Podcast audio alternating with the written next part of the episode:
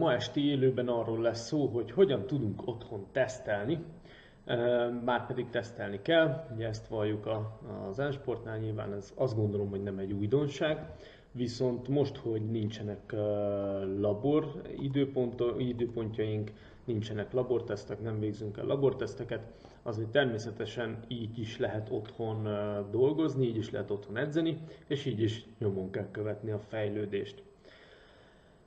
Szokásos mondatom, minden mérés annyit ér, amennyit hasznosítani tudunk belőle, azért mérni dolgokat, hogy legyen egy mérési eredményünk, legyen egy adatsorunk, egy számsorunk, amiből aztán igazából nem csinálunk semmit, véleményem szerint nem sok értelme van. A teszteknek pedig az az értelme, hogy egyrészt pontos intenzitászónákat tudjuk meghatározni. És nyilván, amikor mérés van, akkor, akkor számolunk egy bizonyos pontatlansággal. Minden mérésnek van egy pontatlansága, vagy másként pontossága. Az a célunk, hogy a pulzuszónákat és a pulzus értékeket 0-3 ütés pontossággal tudjuk meghatározni. Azért nincs értelme arról beszélni, hogy ütés pontossággal határozunk meg egy zónát, mert bárkinek azt lehet mondani, hogy 150-es pulzuson menjél ki futni, hát képtelenség tartani 150-es pulzust, a pulzus az mozogni fog, tehát igazából tartományokat kell pontosan meghatároznunk. Ugyanez a helyzet a tempónál, a legjobb óráknak a GPS pontossága sem e, teljesen e, konstans. Azt látjuk, hogy a tempó az ugrál és e, változik folyamatosan a, az edzés során. De igaz ez a wattmérésre is, hiszen ott is a wattmérőknek is van egy pontossága, amit ilyen nulla, illetve inkább azt mondom 1 2 3% környékén határoznak meg. Ugye, amikor azt mondjuk, hogy pillanatnyi watt, akkor igazából nem érdemes a pillanatnyi wattot kirakni a, az órának a képernyőjére, hiszen folyamatosan ugrál, ezért sokkal inkább az elmúlt 5 másodperc vagy 10 másodpercnek az átlag wattját szoktuk kirakni, mint ö, aktuális watt érték. És ezek nyilván hordoznak egy pontosságot, tehát a teszteknek is ezt a pontosságot kell hozni. Magyarul azt, hogy az eszközeink és a, a, a az egyéb tulajdonságokat meghatározva pontosan tudjunk edzeni. A teszteknek még egy olyan értelme van, hogy mérhetővé teszik a teljesítményt, látjuk azt, hogy fejlődünk, visszafejlődünk, hol tartunk, tudunk-e előrelépni adott teszteken, vagy pedig a teljesítményünk az stagnál. És hát most ugye versenyeket nem rendeznek, ezért jók lehetnek a tesztek arra is, hogy motivációt tartsunk fönt, lássuk az eredményét a korábban elvégzett edzésmunkának, és, és nyomon tudjuk követni tényleg a fejlődést. Sokszor láttam azt, vagy nem is azt mondom sokszor, de több olyan sportolónkat láttam, akik az elmúlt időszakban egyedül futottak félmaratont, ilyen félmaratoni versenyek nincsenek, és egy saját maguk lefutották a félmaratont. Ez nem csak egy tesztként szolgál, hanem, hanem szolgálhat egyébként úgy is, hogy a motivációt fenntartja. Ha tesztekről beszélünk, akkor küszöbökről is beszélhetünk, és itt nem azokat a küszöböket értem, amiket átlépünk az ajtónál, hanem a teljesítménynek vannak úgynevezett ilyen küszöb értékei, amikor történik valami, történik egy változás. Alapvetően mi két küszöbbel dolgozunk, természetesen meg lehet határozni több küszöbértéket is, de azt gondolom, hogy az amatőr sportban, vagy inkább úgy mondom, hogy az állóképességi sportban, itt a futás, kerékpár és a triatlon sportra, sportról beszélek, elég két küszöbbel dolgozni, esetlegesen rövidebb kerékpársport esetében, tehát rövidebb versenyzési időtartamú kerékpársport esetében érdemes elgondolkozni egy harmadik küszöbnek a bevezetésén, de ez most egy másik téma. Ha térjünk vissza a két küszöbre, az egyes küszöb az az alacsonyabb küszöb, amit hívhatunk aerob küszöbnek, ez angol száz vagy, vagy magyar elnevezés, laktát küszöbnek, Németországban így hívják ezt, vagy LT1, laktát threshold one, ez pedig inkább egy ausztrál elnevezési módszer. A lényeg, ami lényeg, hogy zsíranyagcserének egy a zsíranyagcsere hatékonyságot meghatározó küszöbről van szó, ami alatt dominánsan zsíranyagcseréből megyünk, és ahol a laktátnak az elemelkedése az nem történik meg. Magyarul a szervezetem az ugyanannyi laktátot termel ebben az intenzitás zónában, vagy ez alatt az intenzitás zóna alatt, mint, mint amikor most mondjuk itt ülök és, és veszem föl ezt az élőt.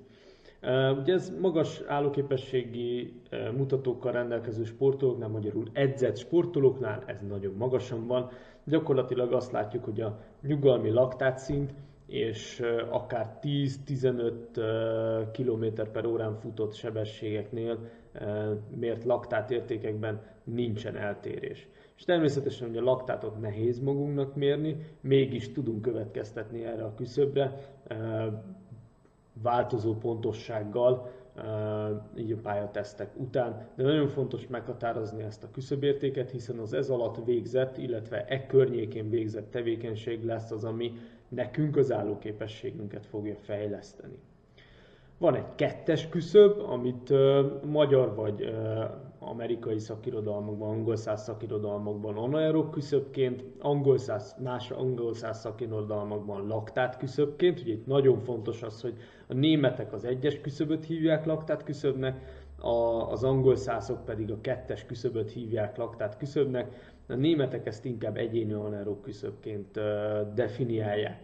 Az ausztrálok ezt LT2-ként, Lactate Threshold 2, de talán lehet még erre mondani nagyon-nagyon sok küszöbb elnevezést, ilyen például az FTP, az MLSS, és persze el lehet mondani azt, hogy ez igazából mindegyik egy picit más, mindegyiket egy picit másként kell kiszámolni, mindegyik egy picit, picit másik oldalról közelíti meg ezt a küszöböt mégis ezek nagyon közel vannak egymáshoz, és én azt kérem most, hogy az előadás alatt tekintsük őket egy küszöbnek, hiszen nagyon pici eltérések vannak e között, de nagyon sok kutatás, nagyon sok tanulmány mutatja azt, hogy ezek között az eltérés 0,5% környékén van egy jól edzett sportoló esetében, tehát, tehát most ezt az előadásra tekintsük őket egy küszöbként és egy fogalomként az egyszerűség kedvéért.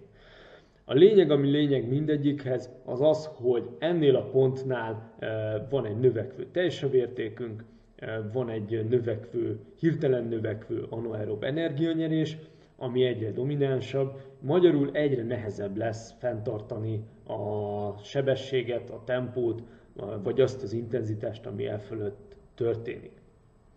E kettő küszöb közt versenyzünk gyakorlatilag. Ha amatőr sportról beszélünk, ami általában 10 kilométernél hosszabb, és általában 100 kilométernél rövidebb távokat jelent, illetve triatlon esetében sprintávtól Ironman távig jelenti a, a versenyzést, de kerékpáros esetben is akár időtartamot érdemes mondani, 30-40-50 perctől 4-5-8-10 órás versenyidőkig is e kettő küszöb közt versenyzünk, hangsúlyozom, normális esetben. Ez alatt azt értem, hogy ha eléhezünk, akkor nyilván ennél lejjebb is fogunk tudni versenyezni. Tehát magyarul a küszöböknek a pontos ismerete az már tud egy verseny tempó javaslatot adni, vagy egy verseny előrejelzést tudunk belőle kalkulálni. A teszteknek a célja az egyéni intenzitás zónák meghatározása lehető legnagyobb pontossággal. Ugye erről a pontosságról már beszéltem, hogy igazából nincs olyan, hogy valamit százszázalékosan meg tudunk mondani. A sport, a sportteljesítmény az egy dinamikusan, állandóan változó érték, amiben egy dolog állandóan változás.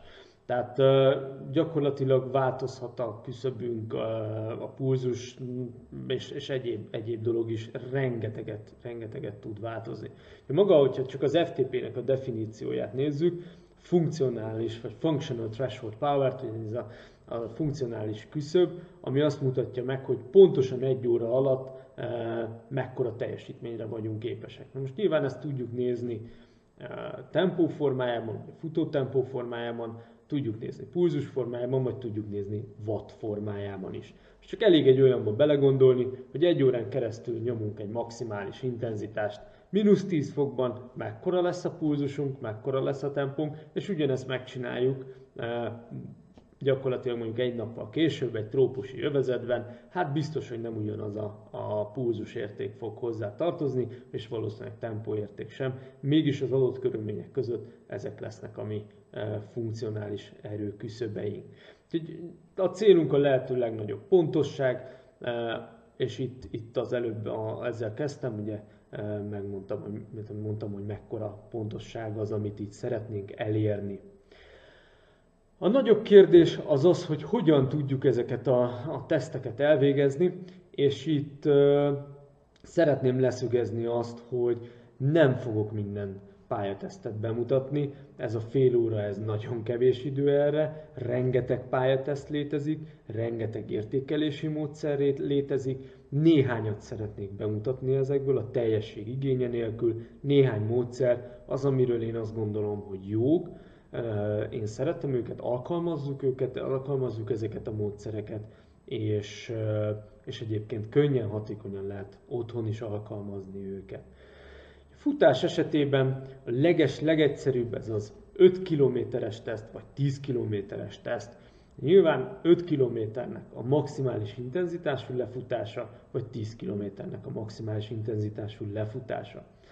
Mi kell a teszthez? Természetesen sík terep, egyenletes tempó, és hát a, szokták kérdezni egyébként a sportolóim, hogy mégis ezt hogy fussam? Hát úgy, hogy megdögöljél a végére, meg kell halni a végére, magyarul ki kell futni magunkból mindent. Természetesen, hogyha ez a teszt ez jól sikerül, és itt mutatok egy jól sikerült tesztet, egy 10 kilométeres tesztet, itt látható egy jól sikerült 10 kilométeres teszt, ami körülbelül egyenletes tempóval ment végbe. Azoknak, akik a podcastot hallgatják, azoknak uh, szeretném elmondani azt, hogy itt azt látjuk, hogy a futó sebesség az gyakorlatilag egy pici uh, gyorsabb kezdés után beáll egy konstans, egyenletes szintre, amihez tartozik egy majdnem konstans, egyenletes pulzus. A pulzus egy nagyon picit emelkedik, de ez az emelkedés, ez, ez 5%-on belül van, és ez egy teljesen elfogadható emelkedés. Ez egy jól elvégzett 10 kilométeres teszt, na most természetesen ugye el lehet végezni rosszul is egy 10 kilométeres vagy egy 5 kilométeres tesztet, hát hogyha nem sikerül jól beosztani az erőnket, nem sikerül meghalnunk a végére, marad bennünk erő, akkor arról beszélünk, hogy ez egy rosszul elvégzett teszt, és egy pontatlan teszt természetesen pontatlan végkövetkeztetéseket fog eredményezni. Ha visszatérünk az előadáshoz, akkor lehet azt látni, hogy az 5 kilométeres tempó vagy pulzus szorozza 0,95-tel az nagyságrendileg megadja ezt a kettes küszöböt, itt most LT2-ként beszéljünk róla. 10 kilométeres tempónak pedig körülbelül az LT2-ben megegyező értéke van tempó pulzus esetében, tehát magyarul megnézzük az átlagos tempót, az átlagos pulzust ezeken a, ezeken a távokon, ezeket egy picit korrigáljuk, és akkor már is van egy, egy küszöbünk, egy, egy kettes küszöbünk, amit, amit látunk. Hogy ebből hogyan lesz egyes küszöb? Hát, hogyha Joe Fryának a módszerét alkalmazom, akkor ezt, ezek, ezt az LT 2-es küszöböt, ennek a 85%-át veszem e, pulzusban, vagy nagyon fontos, hogy sebesség kilométer per órában, tehát nem tempót nézek, nem perc per kilométer, hanem sebességet. Természetesen érdemes rákeresni Joe Fry-nek a módszerére, a Google nagyon sok találatot kidob, és egyébként nagyon tudom javasolni Joe Fryer-nek a zóna meghatározását, rendkívül ilyen szeretem. Nagyon közel van egyébként ahhoz, azokhoz a zónákhoz, amiket a teljesítménydiagnosztikák során meghatározunk, ilyen minimális eltérésekkel lehet találkozni. Egyébként egy jól kivitelezett 10 kilométeres teszt és egy labormérés között, és itt ez főleg főleg edzett, jól edzett sportolóknál lehet ezt, lehet ezt tapasztalni. Van egy empirikus meghatározás is, Jeff Galloway nevéhez fűződik, aki azt mondja, hogy a 10 kilométeres tempót hoz, adjál hozzá 2 percet, és bizony ott kell állóképességet futni. Azt azért végig gondoljuk, akkor egy 40 perces 10 kilométerhez, ami ugye 4 perces kilométer átlagot ered, kilométer átlagnak az eredménye, azt tudjuk mondani, hogy 6 perces tempóban kell futni a lazákat és a hosszúkat, és ez lesz az, ami, ami az alapálló képességet jól meg fogja adni.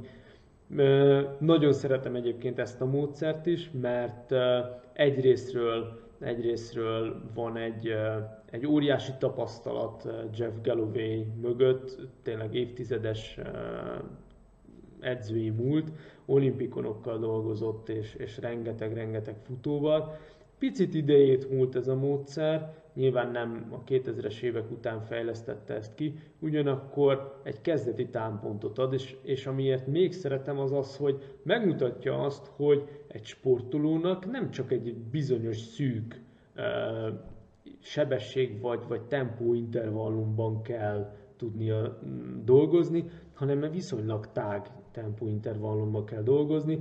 Az ő esetében ez, ez közelíthet akár a két és fél három perchez is magyarul. Ha valaki futott egy 40 perces tesztet, neki tudnia kell futni 3.30-at, mondjuk egy résztáv esetén, rövidebb résztávok esetén, és tudnia kell futni 6 perces tempót is. Most sok esetben az amatőröknél meg azt látom, hogy mondjuk 5.30 az a lazafutás, 5.15 a tempófutás, 4.50-nél gyorsabban meg nem tud futni, e, fizikális képtelenség, és igazából 4.50 és 5.30 között minden edzés módszert és edzésfajtát e, kimaxol, és igazából se gyorsabban, se lassabban nem tud futni. Ez természetesen egyébként nem egy jó dolog, hiszen hiszen, hiszen nem kell tudni futni nagyon sok zónában, minden zónának más-más fejlesztési céljai vannak, de ez egy másik előadásnak lehet majd a témája. Ami az előnye az 5 kilométernek és a 10 kilométernek az az, hogy egy funkcionális teszt, ez alatt azt értjük, hogy nem egy laborban kimutatott 10 kilométeres időt fog a sportolónak előjelezni, hanem egy valós értéket. Egyébként érdemes összevetni a labor és a, a, a, ha van rá lehetőség természetesen, a labor és a pályatesznek az eredményeit, mert nagyon sok következtetést le lehet vonni belőle. Például, hogy a laborban kijön az, hogy mondjuk én tudok 35 percet futni, de valóságban ez 40 perc. E, mitől van ez az, e, ez az anomália, mitől van ez, a, ez az eltérés? Erre már nagyon érdekes megoldásokat lehet hozni, edzésbeli problémákra lehet rámutatni. Most akinek nincsen kezében laborjegyzőkönyv, annak pedig, annak pedig marad a 10 kilométeres teszt, ami tényleg megmutatja azt, hogy, hogy valósan mekkora, mennyire tud 10 kilométert futni. Természetesen, hogyha valaki 10 kilométerre készül, akkor nem érdemes 10 kilométeren tesztelnie, tehát a tesztek azok mindig rövidebbek, mint maga a verseny. A hátránya az az, hogy nehéz beosztani az erőt és meghalni a végére. Ugye ezt, ezt azt mondom, hogy akkor sikerül jól egy teszt, hogyha a teszt végén azt érzed, hogy te ettől ma többre nem lettél volna képes, majd szoktuk viccesen mondani, hogy a tesztek során a jelszó az az, hogy hányásig, magyarul toljuk neki ezerre.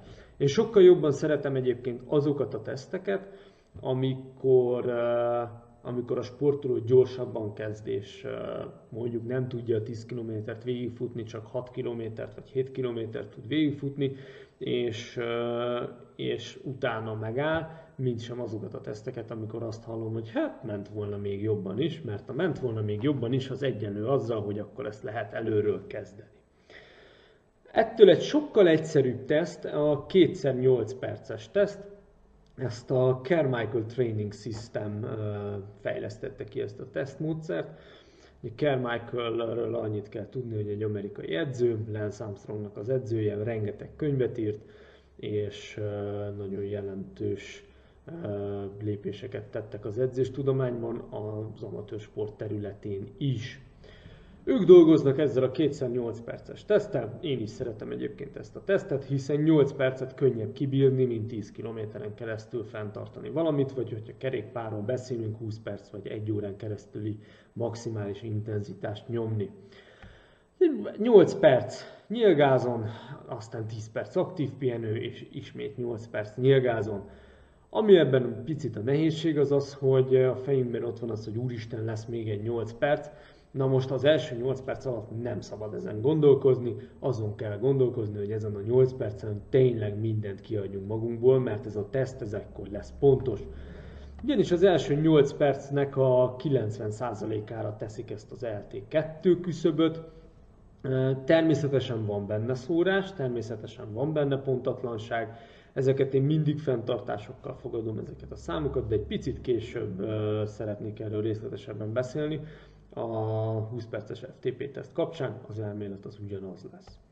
A második 8 perc lesz a control teszt, ami, aminek, hogyha 0 és 5 százalék közötti teljesítmény esés van az első és a második között, akkor lehet arról beszélgetni, hogy az anaerob edzettség az megfelelő-e, magyarul ki tudtam-e hajtani magamat a teszt során, hogyha ne adj Isten az első teszt és a második tesztnek a, az eredményei megegyeznek, vagy a második jobb, mint az előző, akkor, akkor ugye már, már arról beszélünk, hogy igazából nem volt egy maximális intenzitású teszt, vagy arról beszélünk, hogyha ez ilyen 3-4-5 százalék környékén van, minimális a lassulás, és tényleg kihajtotta magát az ember, akkor arról beszélünk, hogy egyébként egy nagyon jó aerob és anaerob edzettség van, hiszen ki tudja magát hajtani, de a 10 perc elég arra, hogy kipihenje magát.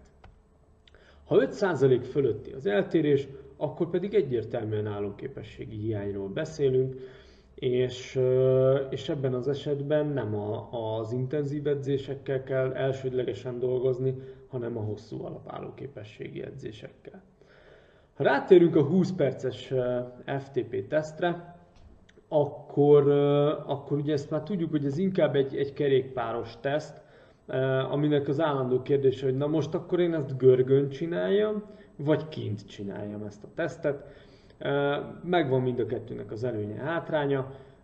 Kint főleg ugye az a nehézség, hogy forgalom van, hátszél, szembeszél, van áttételem, enyhe lejtő hátszél, nem biztos, hogy van áttételem arra, hogy azt megfelelően tudjam egyenletesen tartani a, a, a, az intenzitást.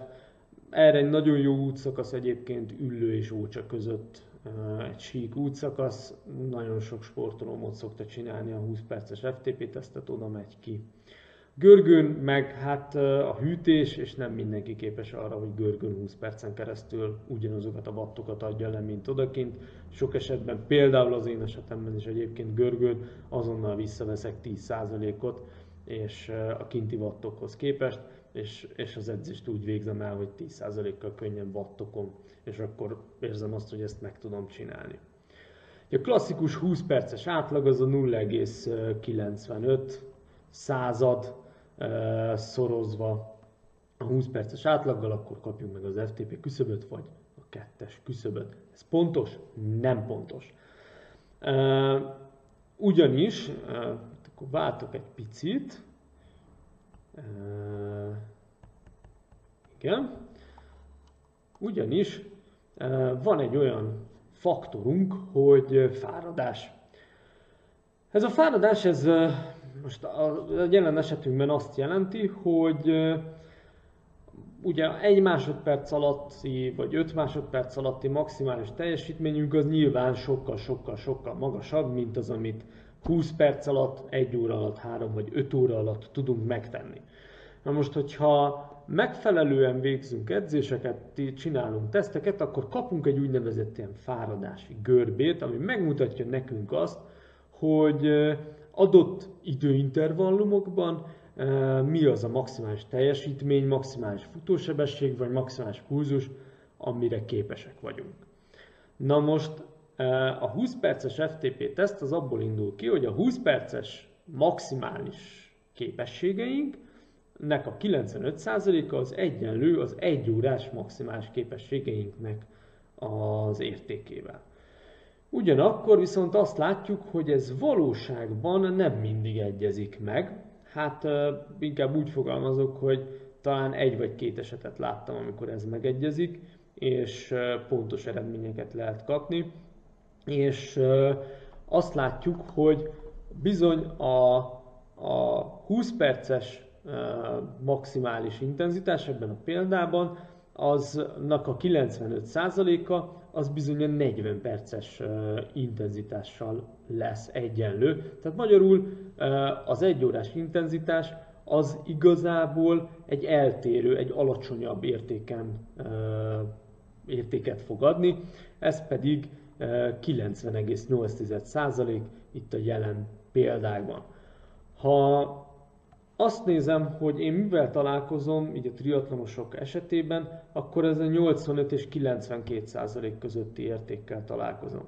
Ez azért van, mert vannak olyan sportolók, akik 20 percen kvázi erősebbek, mint mondjuk 2-3 órán keresztül, vagy akár egy órán keresztül. Bocsánat. Ha ismerjük a sportolónak a fáradását, és ismerjük azt, hogy ő, ő mennyire fárad el, milyen, milyen az ő fáradási görbéje, akkor tudunk jól dolgozni ezzel a 20 perces FTP teszttel, de ha ezt nem ismerjük és nem veszük figyelembe ennek a, az eltéréseit, akkor ez a 95%-os meghatározás, ez bizony, ez bizony nagyon pontatlan tud lenni. Lehet egy gyorsabb izomzatú sportoló, lehet egy, egy, egy, egy olyan sportoló, aki 20 perc alatt írtózatosan jó teljesítményt képes leadni, vagy mondjuk a, a Zwift-es programot csinál meg, ami FTP Builder program, és 45 perces fantasztikusan jó edzésekkel, egyébként tényleg jó edzések, tehát ezt nem, nem ironikusan mondom, tényleg jó edzésekkel, ilyen 45 perces edzésekkel dolgozik, ami írtózatosan intenzív, Természetesen, amikor majd el fog végezni egy 20 perces tesztet, akkor az a 20 perces érték ez marha magas lesz. Igen ám, de amikor versenyre kerül a sor, vagy egy hosszú edzésre, akkor ez a, ez a 45 perces edzés kevés ahhoz, hogy azon az megfelelő intenzitáson versenyezzen, mint amit ez alapján, a teszt alapján kiköp a rendszer. Tehát nem tudunk önmagában ezzel a teszttel dolgozni, csak egy rendszerbe helyezni. Néhány tesztet bemutattam, körülbelül ennyi fért most bele ebbe a fél órába. Fontos, mit javaslok. Én azt javaslom, hogy konstans teszteket csináljatok. Ez alatt azt értem, hogy ha egy felkészülést elkezdtek egyfajta tesztrendszerrel, akkor próbáljátok meg azt a tesztrendszert megtartani, és, és ne nagyon változtassatok rajta, vagy ha változtattok, akkor, akkor vegyetek figyelembe több, több dolgot. A másik dolog az az, hogy egy mérés az nem mérés. Tehát egy rosszul sikerült uh, FTP teszt, egy rosszul sikerült, vagy egy jól sikerült, egy, egy bármilyen teszt önmagában nem mond semmit ezt a tesztet bele kell rakni egy rendszerbe, bele kell rakni az edzésprogramba, bele kell rakni az edzés eredményekbe. Ezek, ezek hol könnyűek, hol nehezek, hol nagyon jól beleillik, és hol azt látjuk, hogy a különböző tesztmódszerek, teszteredmények, mondjuk egy laborteszt és egy pályateszt nem feltétlenül ugyanazokat az eredményeket hozzák, mindig-mindig ö, ö, meg kell nézni, hogy mik az összefüggések és miket lehet látni, és egyébként összefüggés mindig van, hiszen egy emberről beszélünk, amikor, amikor laborba jön és mondjuk pályatesztet csinál, és ezekből az összefüggésekből nagyon fontos edzésbeli következtetéseket lehet levonni. A laborteszteket én átlagosan évente egy-két alkalommal szoktam javasolni amatőr sportolóknak, pályateszteket viszont akár 4-5 alkalommal is be lehet iktatni, vagy akár ennél gyakrabban is. De a labortesztek egyértelműen pontosabbak és jobbak, ezek az állóképességi laktáttesztek, az aerob küszöbnek a meghatározására, ha emlékeztek, akkor ez az LT1, vagy az alacsonyabb küszöb, ami, ami a zsíranyag cserével összeköthető egyértelműen pontosabb, hiszen egy anyagcsere melléktermékből számítjuk ezt a küszöböt, illetve annak a, a felszaporodásából, felszaporodásának a mértékéből nézzük meg ennek a, határozzuk meg ezt a küszöböt. A, a pályatesztek sokkal inkább a versenytempóra jók a, és a funkcionális képességek meghatározására jók. Nem mondom azt, hogy csak az egyik vagy csak a másik, én mindig egy mixet használok, mindig szeretem mind a kettőt, hiszen a kettőből együtt kapunk pontos képet arról, hogy a sportoló uh, milyen állapotban van. Szándékosan nem említettem azt, hogy a pulzus, illetve ezekből a teszteredményekből hogyan lehet pulzuszónákat meghatározni, és azért nem említettem, mert rengeteg nagyon jó meghatározás létezik. A futás során már említettem Joe Fryer-nek a módszerét, érdemes rákeresni Joe Fryer-nek a blogján, azonnal ki fogja dobni a, a, a Google a megfelelő eredményt. Kerékpáros teszteknél én inkább az Andy Kogan féle wattzónákat szoktam alkalmazni, és pulzuszónákat szoktam alkalmazni. Az, ez, ez az, ami bevált. De egyébként a CTS Carmichael Training Systemnek is megtalálhatók az interneten a zóna meghatározásai. Ezek is, ezek is nagyon-nagyon jók arra, hogy az egyéni intenzitászónákat meghatározza az ember. Az egyéni intenzitászónák is utána azért fontosak, hogy, hogy az edzésprogramot jól föl tudjuk építeni ezekre a zónákra. A mai estébe ennyi fért bele, én nagyon szépen köszönöm a figyelmet. Azt azért szeretném elmondani, hogy ez egy előre felvett élő műsor, ezért nem válaszoltam a, az esetlegesen bejövő kérdésekre, mert, mert a felvétel során nem érkeztek kérdések. Természetesen, hogyha van kérdés, akkor írjátok meg nyugodtan a kérdéseket, és írásban fogok válaszolni ezekre a kérdésekre itt az élő videó alatt. Úgyhogy köszönöm szépen a figyelmet, tartsatok velünk holnap is. Sziasztok!